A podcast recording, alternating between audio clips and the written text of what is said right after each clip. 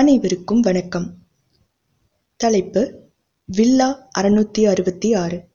எழுதியவர் தமிழ் முதுரா. வாசிப்பவர் ஹஷாஸ்ரீ. குயில் கொஞ்சும் மரங்கள் அடர்ந்த பாதையில் நடப்பதே சுக அனுபவமாக இருந்தது டயானாவுக்கு. எல் விழுந்தால் எண்ணெயாகும் அளவுக்கு ஜன நெருக்கடி மிகுந்த இந்த மாநகருக்கு அருகே இப்படி பசுமையான சோலைகள் நிறைந்த குடியிருப்பா? பணத்தால் எதையும் வாங்கலாம்.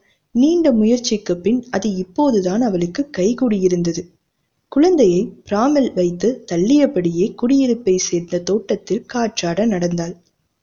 ஏமா கொஞ்சம் நில்லு என்றபடி வியர்க்க விறுவிறுக்க அவள் அருகில் வந்தார் அந்த வயதான பெண்மணி. நீதான் புதுசா அறுநூத்தி அறுபத்தி ஆறாம் நம்பர் வீட்டுக்கு குடிவந்தியா? ஆமா ஆண்டி. எங்க யார்கிட்டயாவது விசாரிச்சுட்டு வந்திருக்கப்படாதோ? பாவம் கை குழந்தை வேற. அதுக்கென்ன? அந்த வீட்ல ஒரு பொண்ணு இருந்தா அவன் வீட்டுக்காரன் வெளியூர்ல வேலை பார்த்தான் போல. அவளுக்கு குழந்தையே இல்ல. சொந்தக்காரங்களும் இல்ல. ஒரு நாள் டிப்ரெஷன்ல முட்டாள்தனமா தற்கொலை பண்ணிக்கிட்டா. ஹம் என்றாள் சுவாரஸ்யமின்றி.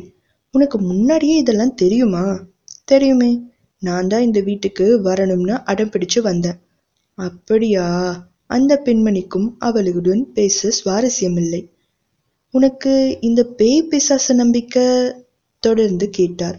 சுத்தமா கிடையாது என்று கூறி முற்றுப்புள்ளி வைத்தாள். உனக்கு இல்லைன்னாலும் சொல்ல வேண்டியது என் கடமை. அந்த வீட்ல டக் டக்குன்னு என்னமோ சத்தம் கேக்குதுன்னு சொல்லிட்டு இருக்காங்க நீங்க கேட்கல இல்லையா? நான் கேட்கல இருந்தாலும் ஜாக்கிரதையா இருந்துக்கோ என்று எச்சரித்து விட்டு நடையை கட்டினார்.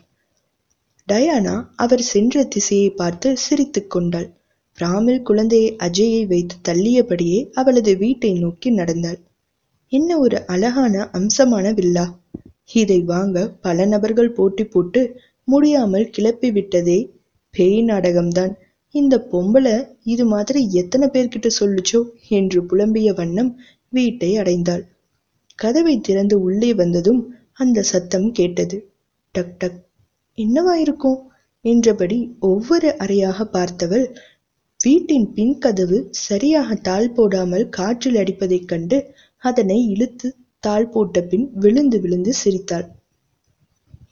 பேயாவது பிசாசாவது அந்த அம்மாவுக்கு ஒரு விஷயம் தெரியல. அவ தற்கொலை செஞ்சு செத்து போனதே எனக்கும் அவ கணவனுக்கும் குழந்தை பிறக்க போகுதுன்னு தெரிஞ்சப்புறம்தான் இன்னொரு விஷயம் இந்த ரகசிய உறவை அவகிட்ட போட்டு கொடுத்ததே நான் தான் அவ செத்ததும் கல்யாணம் செய்துட்டு இந்த பங்களாவுக்கே குடிவர அவரை ஃபோர்ஸ் பண்ணதும் நான் தான் இது புரியாம என்னை எச்சரிச்சுட்டு போறா.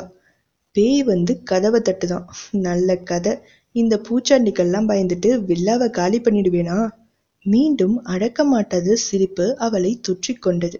அப்போது மறுபடியும் அந்த சத்தம் கேட்டது. டக் டக். இன்று அதன் மூல காரணத்தை கண்டறிந்துவிடும் நோக்கத்துடன் சத்தம் வரும் திசையை ஊகித்து நடந்தாள். அது அவளை இழுத்துச் சென்றதோ யாரும் உபயோகப்படுத்தாத பின்கட்டு அறைக்கு. அதன் கதவை திறந்தாள். சுற்றிலும் கண்ணாடி பாதிக்கப்பட்ட சுவர். ஏதோ ஒரு கண்ணாடி சுவற்றிலிருந்துதான் அந்த சத்தம் கேட்கிறார் போல தோன்றியது. இருள் கவிழ்ந்த இரவு நேரம். ட்ரிங் ட்ரிங் என்று அலறியது லேண்ட்லைன். மெதுவாக நடந்து சென்று போனை எடுத்தாள். ஹாய் டியர் கிளம்பிட்டேன். டின்னர் ரெடியா மறுபடி அந்த சத்தம். டக் டக். அவளின் பார்வை அந்த அறையில் விழுந்து மீண்டது. எதுவும் சமைக்கலைன்னா விடு. ரெண்டு பேரும் ரொமான்டிக் டின்னர் போலாம். மறுமுனையில் கொஞ்சினான் கணவன். அப்பவே ரெடி ரொமான்டிக் டின்னர் வீட்லேயே வச்சுக்கலாமே. வந்துட்டே இருக்கேன் டார்லிங் இரு முனையிலும் முத்தங்களால் போன் எச்சில் ஆனது. வீட்டை அலங்கரித்தவள் தன்னையும் அழகுபடுத்திக் கொண்டாள். குழந்தை வீறிட்டு அழத் தொடங்கினான். அவன் அருகே சென்றவள் மெதுவாக ஒரு பூவை தொடுவது போல தனது விரலால் பஞ்சு கன்னங்களை வருடினாள். அவளை பார்த்து முறுக்கிக் கொண்டான் அவன். கோபமா? என் ராஜா இல்ல? இந்த அம்மாட்ட கோச்சுப்பியா? குழந்தையுடன் ஆசையாக விளையாடினாள். சற்று நேரம் சென்றவுடன் குழந்தை அவளிடம் அமைதியாக இருந்தது. தன்னை கண்ணாடியில் பார்த்தவள் கழுத்தில் முக்கியமான ஒன்று குறைவதை உணர்ந்தாள். தாலி இடைவிடாது தொடர்ந்து சத்தம் கேட்கவும் குழந்தையை தூக்கி கொண்டு மீண்டும் அந்த அறைக்கு விரைந்தாள். அறைக்கதவை திறந்ததும் சுற்றிலும் இருக்கும் கண்ணாடியில் அவளது பிம்பம் தெரிந்தது கையில் குழந்தையுடன். ஆனால் ஒரு கண்ணாடியில் மட்டும் அவள் தனியாக. கண்ணாடியில் தெரிந்த அவள் வேகமாக கண்ணாடியை உடைத்துவிடும் வெறியுடன் உள்ளிருந்து தட்டினாள். கண்ணாடிக்கு வெளியே இருந்தவளிடம் ஒரு வெற்றி புன்னகை. வெளியே இருந்தபடியே கண்ணாடிக்குள் கைவிட்டு பிம்மத்தின் கழுத்திலிருந்த தாலியை பிடுங்கி வெளியே எடுத்து நிதானமாக அணிந்து கொண்டாள். என் புருஷனை எடுத்துட்டு வட்டியோட திரும்ப தந்ததுக்கு ரொம்ப தேங்க்ஸ் குழந்தையை அணைத்து கொண்டவள் நீ வாடா கண்ணா அப்பா வர நேரமாச்சு என்றபடி கதவை இழுத்து சாத்தினாள். வில்லா அறுநூத்தி அறுபத்தி ஆறு.